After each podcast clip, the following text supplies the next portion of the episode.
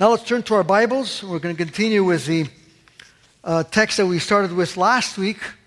This text will take us a while to go through it and uh, to exegete this passage carefully. I do it with joy, and I do it so that you as a church can get strengthened with the word of the Lord. So 1 Peter chapter 5 verses 1 to 5 we're dealing with the subject of elders, elders in the church. Please stand with me as we read this passage.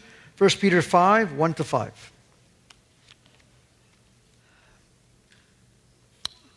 Therefore, I urge elders among you, as your fellow elder and a witness of the sufferings of Christ, and one who is also a fellow partaker of the glory that is to be revealed, shepherd the flock of God among you, exercising oversight, not under compulsion, but voluntarily according to the will of God, and not with greed, but with eagerness, nor yet as domineering over those assigned to your care, but by proving to be examples to the flock. And when the chief shepherd appears, you will receive the unfading crown of glory. You younger men, likewise be subject to your elders, and all of you clothe yourselves with humility toward one another. Because God is opposed to the proud, but he gives grace to the humble. Father, thank you for your wonderful word and how you reminded us once again of how nothing can be accomplished without your grace. In our own strength, who can follow your word? Who can put into practice your will? No one. The Christian life is impossible apart from your grace.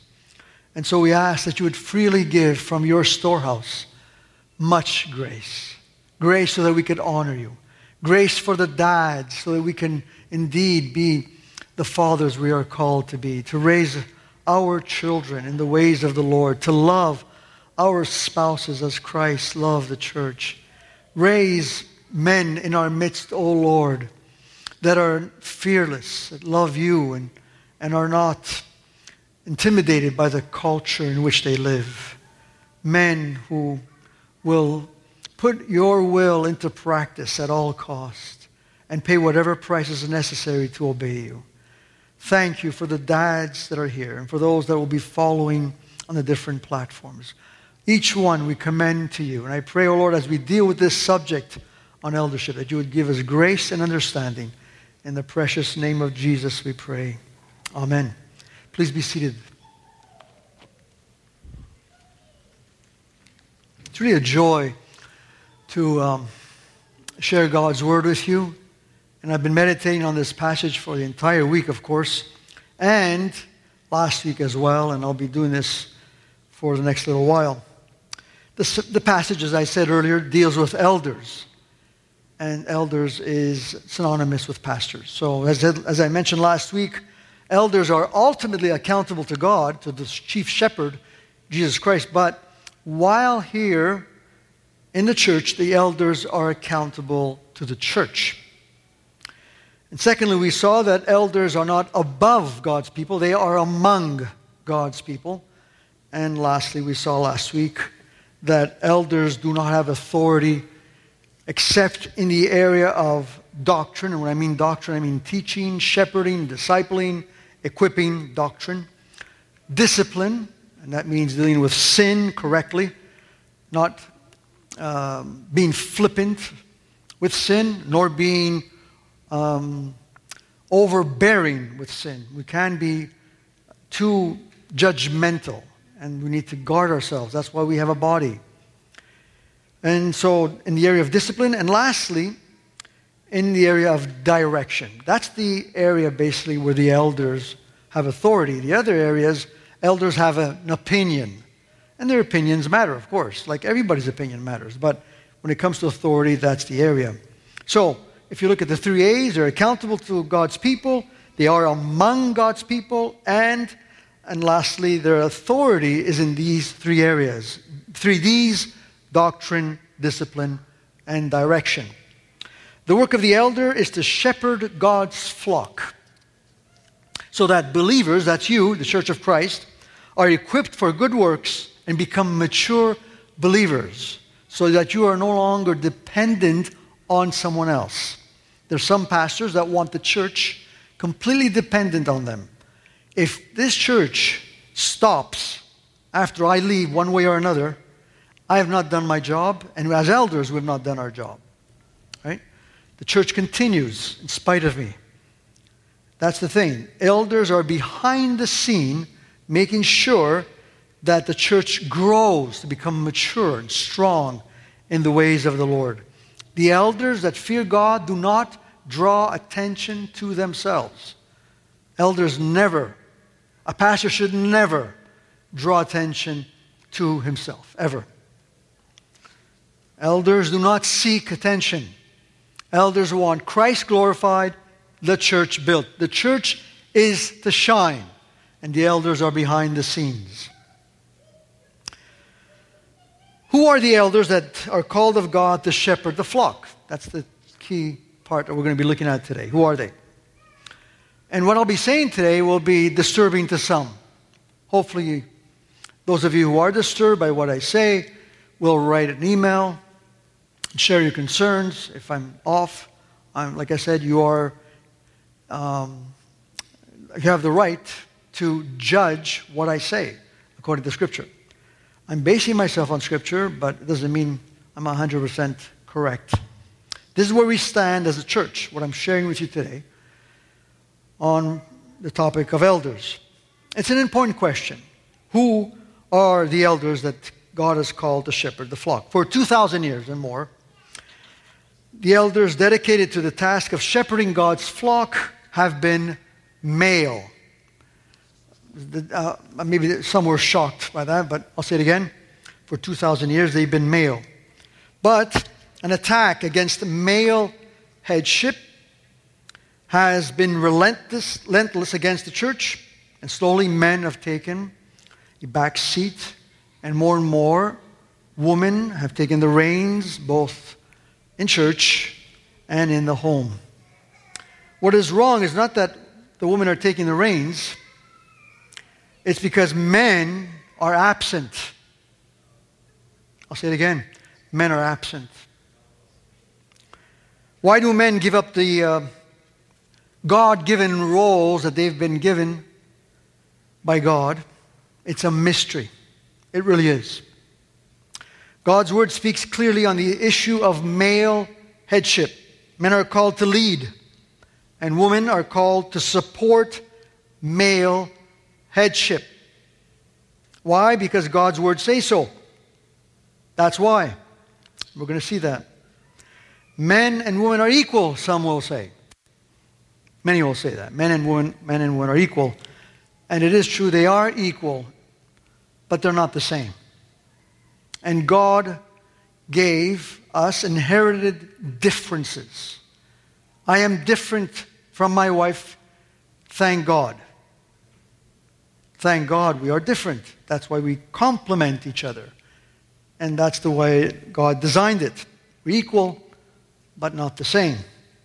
The moment we begin to think that Scripture is insufficient in this area, because the idea of men and women being equal is now so embedded in our thinking that we feel that there are no differences and there should be no differences. I read of one person who um, said what I just said. So the person, uh, and he was saying also that men should treat women with chivalry, with respect. Men are no longer treating women with respect, they treat them as they're their peers, and which is wrong, the way they treat women. And so this man who believes in women being equal to men rolled back why should I treat them any different? That's where feminism has brought men today. In thinking that they can treat women without respect. The same respect I give you my, my brother, the other man, I'll treat her. Why should I open the door for her? Why should I tr- protect her? Get it? It backfired. The whole thing backfired. Scriptures are correct. They've always been. And when we feel that the Word of God is outdated or what was believed by the church for 2,000 years is antiquated and no longer valid, and that we know better, we are entering dangerous waters. Just look around us, the world, the Western world in particular. Progressive Christians have adopted this mindset that there can be women elders because men and women are equal.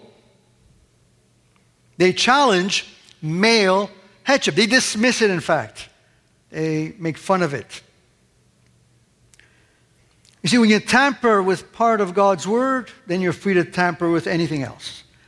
If God's word clearly states male headship, and we say, no, that's not for us, then what's to say that I cannot say that about everything else? I can say that about the gospel. I can say that about the Holy Spirit, I about the Trinity. Oh, that's not it, that's not it. And then I just change everything. Scriptures reveal to us that male headship is what God desires for his people. Now, there was a time I had my doubts when it came to male eldership. I was not 100% sure. My wife knows about this. I didn't feel that eldership was exclusively male. Let me share with you some of my doubts, why I reason that way, and how I finally came to understand the concept that is revealed in God's Word with regards to male headship. The reason I wasn't convinced that eldership was only for males is because I read in Scripture passages where women were recognized as leaders. Look at Romans 16. The final uh, words of Paul, he mentions around 10 women. Now, in those days, if you were to mention woman in any of your writings or in a speech, you were dismissed because women were not taken into account. They were basically there to raise a family, have children, take care of the home, stay quiet, stay there. They weren't even allowed to go to school. When Mary sat at the feet of Jesus, that was counter culture at the time because women were not taught. Teachers chose men, never women, to teach. Never. But Jesus allowed Mary to sit at his feet. She was being taught. That's why Martha was also upset. Not only because she was alone, but primarily because she was drawing attention to herself. So when Paul mentions these 10 women in, his, in Scripture, that showed me how much Paul ele- elevated the woman to another uh, level. And it showed me how women were esteemed in the church. They were respected, highly respected, and they were. They were highly used in the church. If you were to go the temple, you saw no women serving. If they did serve, they served behind the scenes, and they just took care of whatever the priests and the Levites needed, but no one was to see them out of sight. But not in the church. In the church, women were visible. So I noticed that. That's the first thing I noticed. And then if you look at Acts chapter, I'm just going through briefly through this, by the way, if you, um, I think it's online. My study on He created a male and female in the summer of 2019. I uh, mentioned this and I elaborate a little more on it. If you look at Acts chapter 18, you will find from verse 24 to verse 28 a story of um, Priscilla and his wife, his wife, her husband rather, Aquila. And Priscilla was the main teacher who took a scholar by the name of Apollos, a Jewish scholar who knew Scripture. He was mighty in Scripture, but he didn't know the gospel yet. And Priscilla was used of God to instruct Apollos. Now, you don't ever see that anywhere else. And uh, that's unique. That's how the church was really different from any other institution at that time. Then in 1 Corinthians 11, you saw, you read, for example, that woman prophesied. And they prophesied in the church. They didn't prophesy privately. Prophecy is for the church. They prayed in the church. In 1 Corinthians 14, we see Paul saying that everyone has received the Spirit of God, and therefore everyone, including women, received gifts, spiritual gifts, as the male. So these thoughts, I took them into consideration, along with the Old Testament passages where we see Huldah, a contemporary of Jeremiah. And there's King Josiah sending his men not to Jeremiah the prophet, but to Huldah the prophetess, who lived in Jerusalem, to inquire about what would happen to Jerusalem and to Judah. Or you read about Deborah in the book of Judges, a judge in the days when there were uh, judges, there was no king in Israel, and this was before the days of kings. And so all these passages, both the Old Testament and the New Testament, caused me to consider this topic carefully and to see how possibly there could be and should be in the church also male, a female rather, eldership. So when I considered all these various passages, I was asking myself why then, throughout the 2,000 years of church history, we do not see female elders. Now, el- the females, uh, the females were serving as deaconesses and they were mightily used of God. They worked together with the elders, but in the church, it was elders. I said, I said to myself, could it be that the church was chauvinistic, misogynistic? Well, that can't be, because that would have been a serious sin. One and two, the church elevated the role of the woman within the church. That's what Christ did, that's what the apostles did, that's how the church functioned it elevated the role of the woman. And we'll see that in a moment how uh, much this impacted a wrong decision in uh, Church of Corinth. So I was open to both. I was open to the eldership being male alone, and I was open to the eldership being both male and female. I just wanted to know from Scripture, and I wanted to know from history what was the right answer. I was studying it.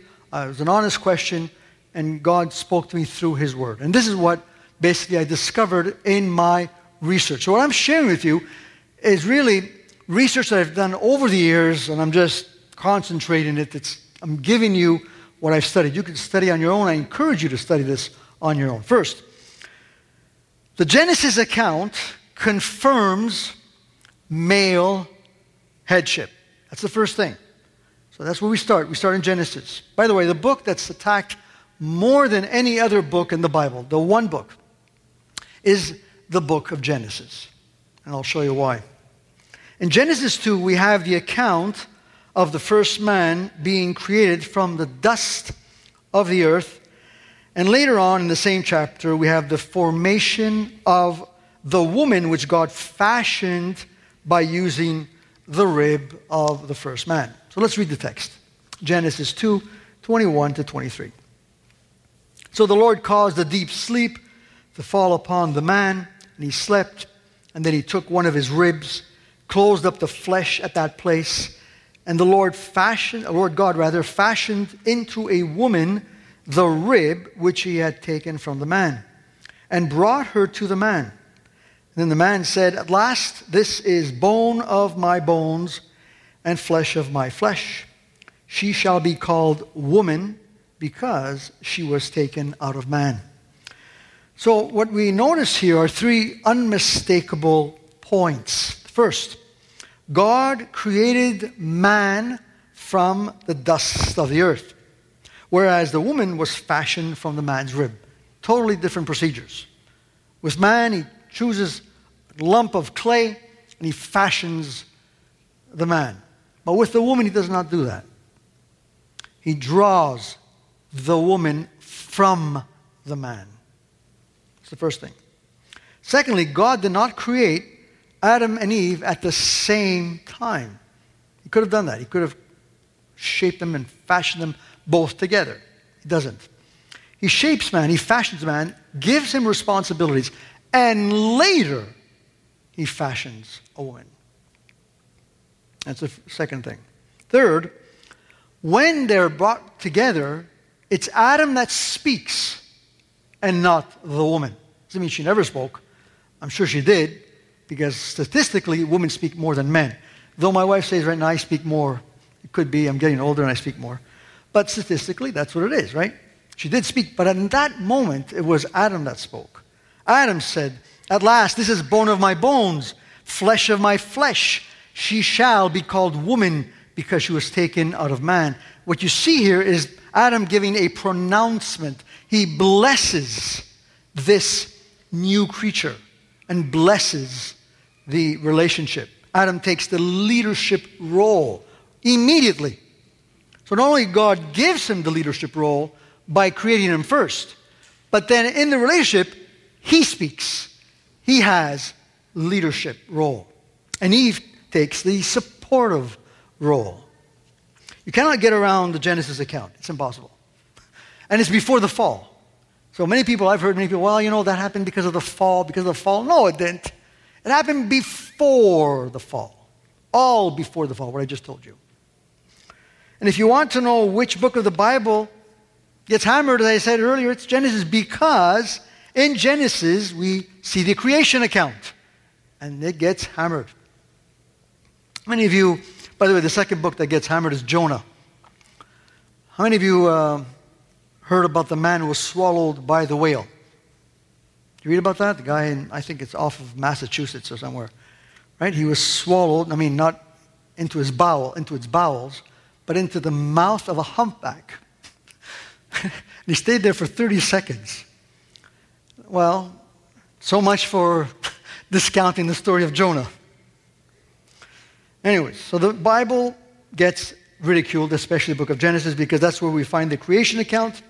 That's where we witness the first marriage between a man and a woman. Right? That's where we read about two genders and not a hundred in Genesis. Now, you know why Genesis always gets attacked. And that's where, in Genesis, male headship is confirmed. You remove male headship, you can remove everything else. Go ahead. I leave it up to you. You remove male headship from the book of Genesis, you can remove everything else. It was man that named the animals. Man was given the commandment in regards to the forbidden fruit. Man was given the task of taking care of the garden. Man leads. That's what we see in Genesis. Though both are created in God's image and both are equal, they are not the same. Male headship is clear before the fall. One led, the other supported the leadership. And you cannot get around it. There are differences in roles, but both need each other. Now, if I look at my life, for example, um, my wife felt very strongly that I was the leader when we first married, very, very strongly. She believed that was, there was God and there was me. And uh, she always brings that to my attention. She reminds me of this. But then when she noticed I was making so many mistakes and making wrong decisions, and uh, she goes, honey, I think you need me. Because though we are in the role of leadership, we're not infallible. We're not, right? I mean, I think, I don't think there's a man here that says he's infallible. But many men, what they do is they take a, they take a back seat when it comes to leading, and that's wrong. That's only wrong. I had to learn to value my wife's opinion and wisdom, and I discovered in time that she makes far less mistakes than I do, right? But I'm still the leader of the home. And elders are male. That's basically how it works. God did this. It's am I doing. Second, 1 Corinthians 11 confirms male headship.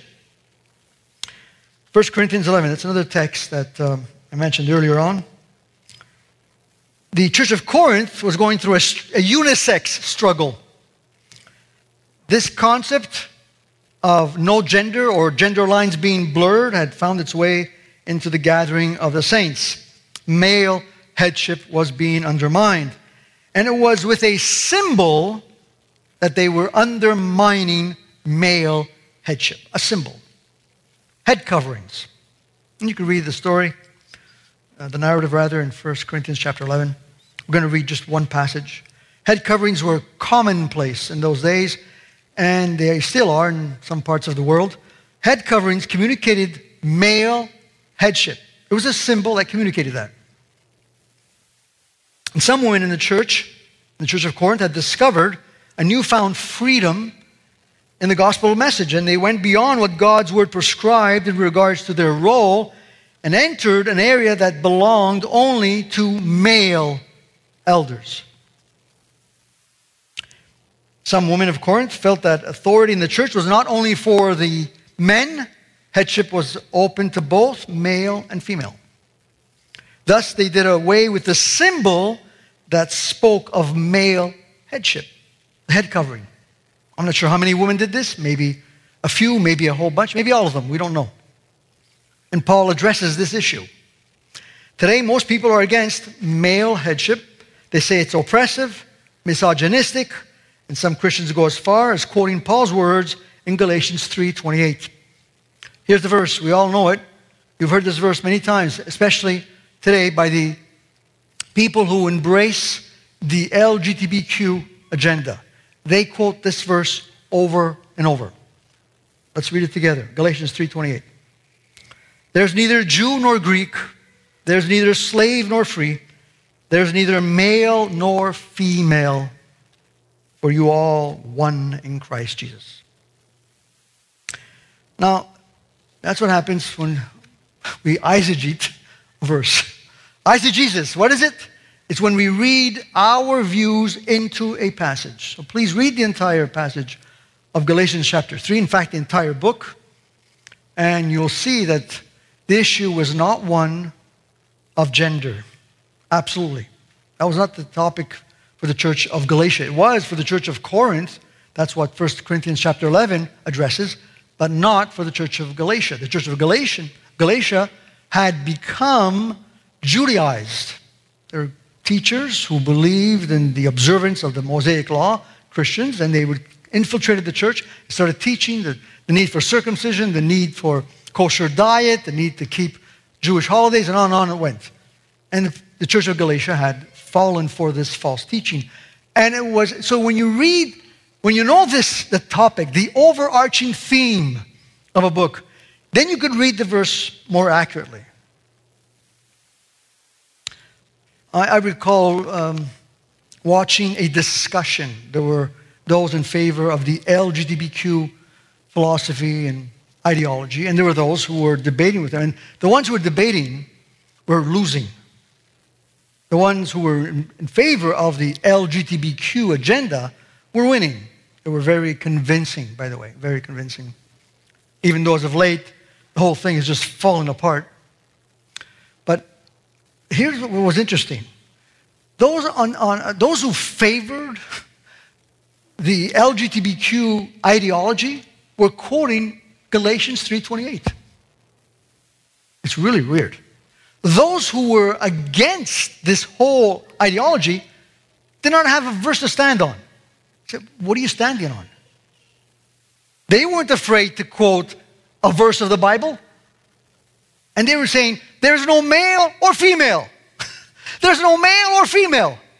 We have a whole bunch of genders. That's what they're saying. And they were using this verse to show that Paul was against binary gender. Talk about twisting scripture. Galatians 3:28 is simply about salvation. That's all.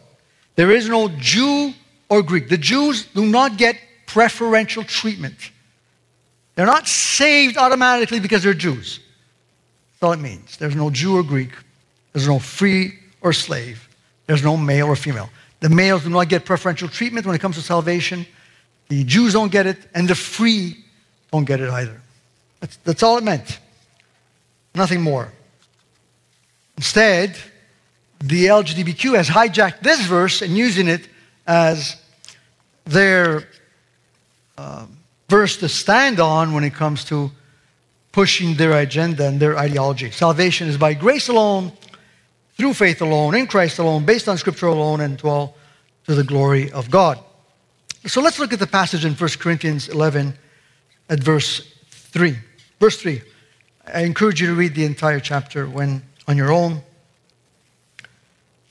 But I want you to understand, I notice Paul is very clear on this, that Christ is the head of every man. Well, everyone says, yes, amen, I agree with that. Man is the head of a woman.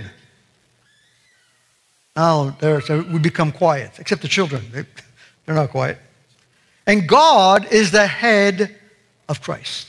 Being the head is not humiliating, because if it was, it would be humiliating for Christ to be the head of man. And it would be humiliating for God to be the head of Christ. It's not humiliating. But we've made it humiliating. Because what we did is we took men throughout history who have been oppressive, bullies, tyrants, and we said, that's what male headship is all about. No, it isn't. No, it isn't. The quintessential man is Jesus Christ. He raised the level of woman, but he was the head. What we do is we take that which is aberrant in history, that which is off, that which is really oppressive, and we say, that's it.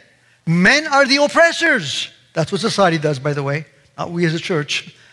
Uh, uh men are the oppressors, and women are the oppressed and they need to fight for their rights.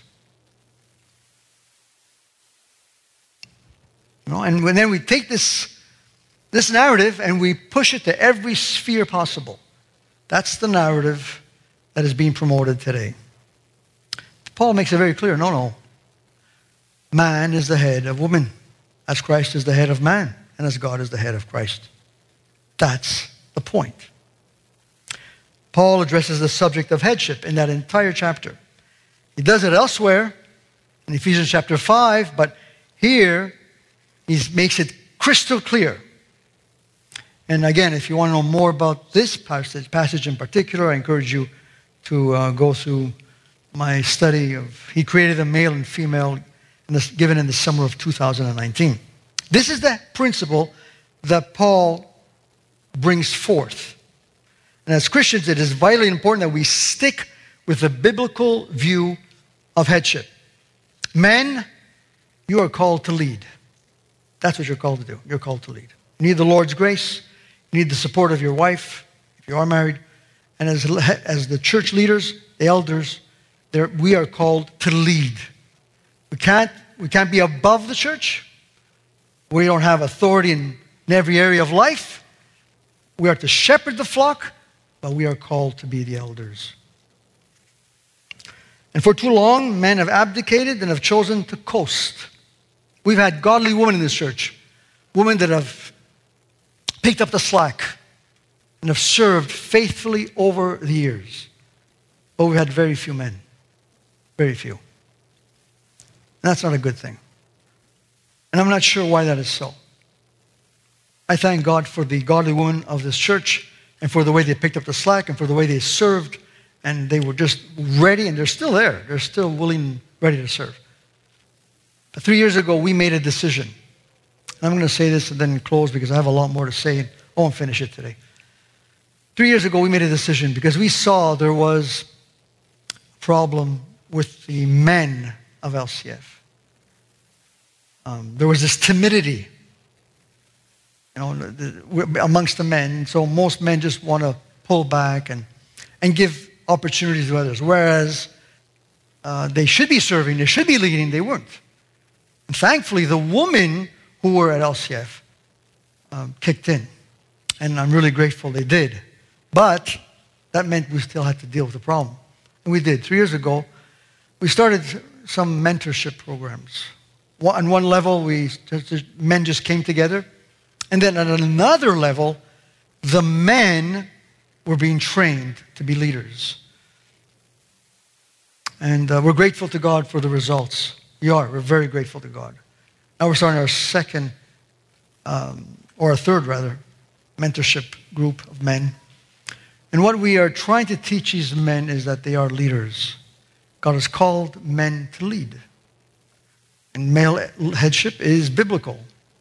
Now, how that plays out in, in the local setting It's something that has to be discussed.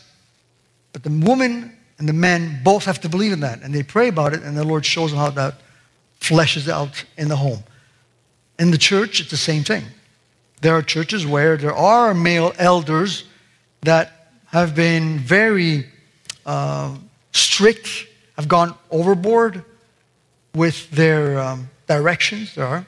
But that's where the church kicks in. The church has to remember that the elders are accountable to the church. So if the elders do go overboard, if a pastor does go overboard, it is the responsibility of the church to confront and to bring that to their attention. But just because we confront an error doesn't mean we dismiss the principle. We don't just throw it out. Principle is male eldership, male headship. For too long, men have abdicated and have chosen to coast. And what has happened is that there's a whole generation of children that are growing up not understanding what they're supposed to do, especially boys. I'm not sure if you heard of Jordan Peterson. I have followed with interest his uh, writings and um, some of his uh, video clips that uh, show Jordan Peterson. And what he's done, he's basically touched a chord in the heart of every young man. He receives thousands of letters of young men who say, I was considering suicide because I just didn't know how to be a man. I didn't know what it meant to be a man. Thousands. Because when you attack male headship, you're attacking a divine principle, and that leads to what we have now in the world. It's a mess. It's the church that needs to stand firm on this. And we need, it's, obviously, it's not popular. Obviously, we're going to be ridiculed. Then that's okay. I mean, they ridiculed Jesus. Why should we be afraid of ridicule? And Jordan Peterson speaks about the need for men to be men. to lead in the home and to lead in the church. And so on this Father's Day, that's what I'm bringing to your attention. I'm bringing to you the principle from God's Word. I haven't gone through, I think I went not, not even half of the message I prepared. I'm going to continue next week. But I want you to carefully consider what I said. Pray about it. And if you have concerns, write, send me an email. I'll answer. take my time to answer. But this is where we as a church stand stand on the necessity of male elders and the necessity of male leadership in the home. And God gives us the grace to um, do that for His glory, for the good of the people of God, and to the glory of His name.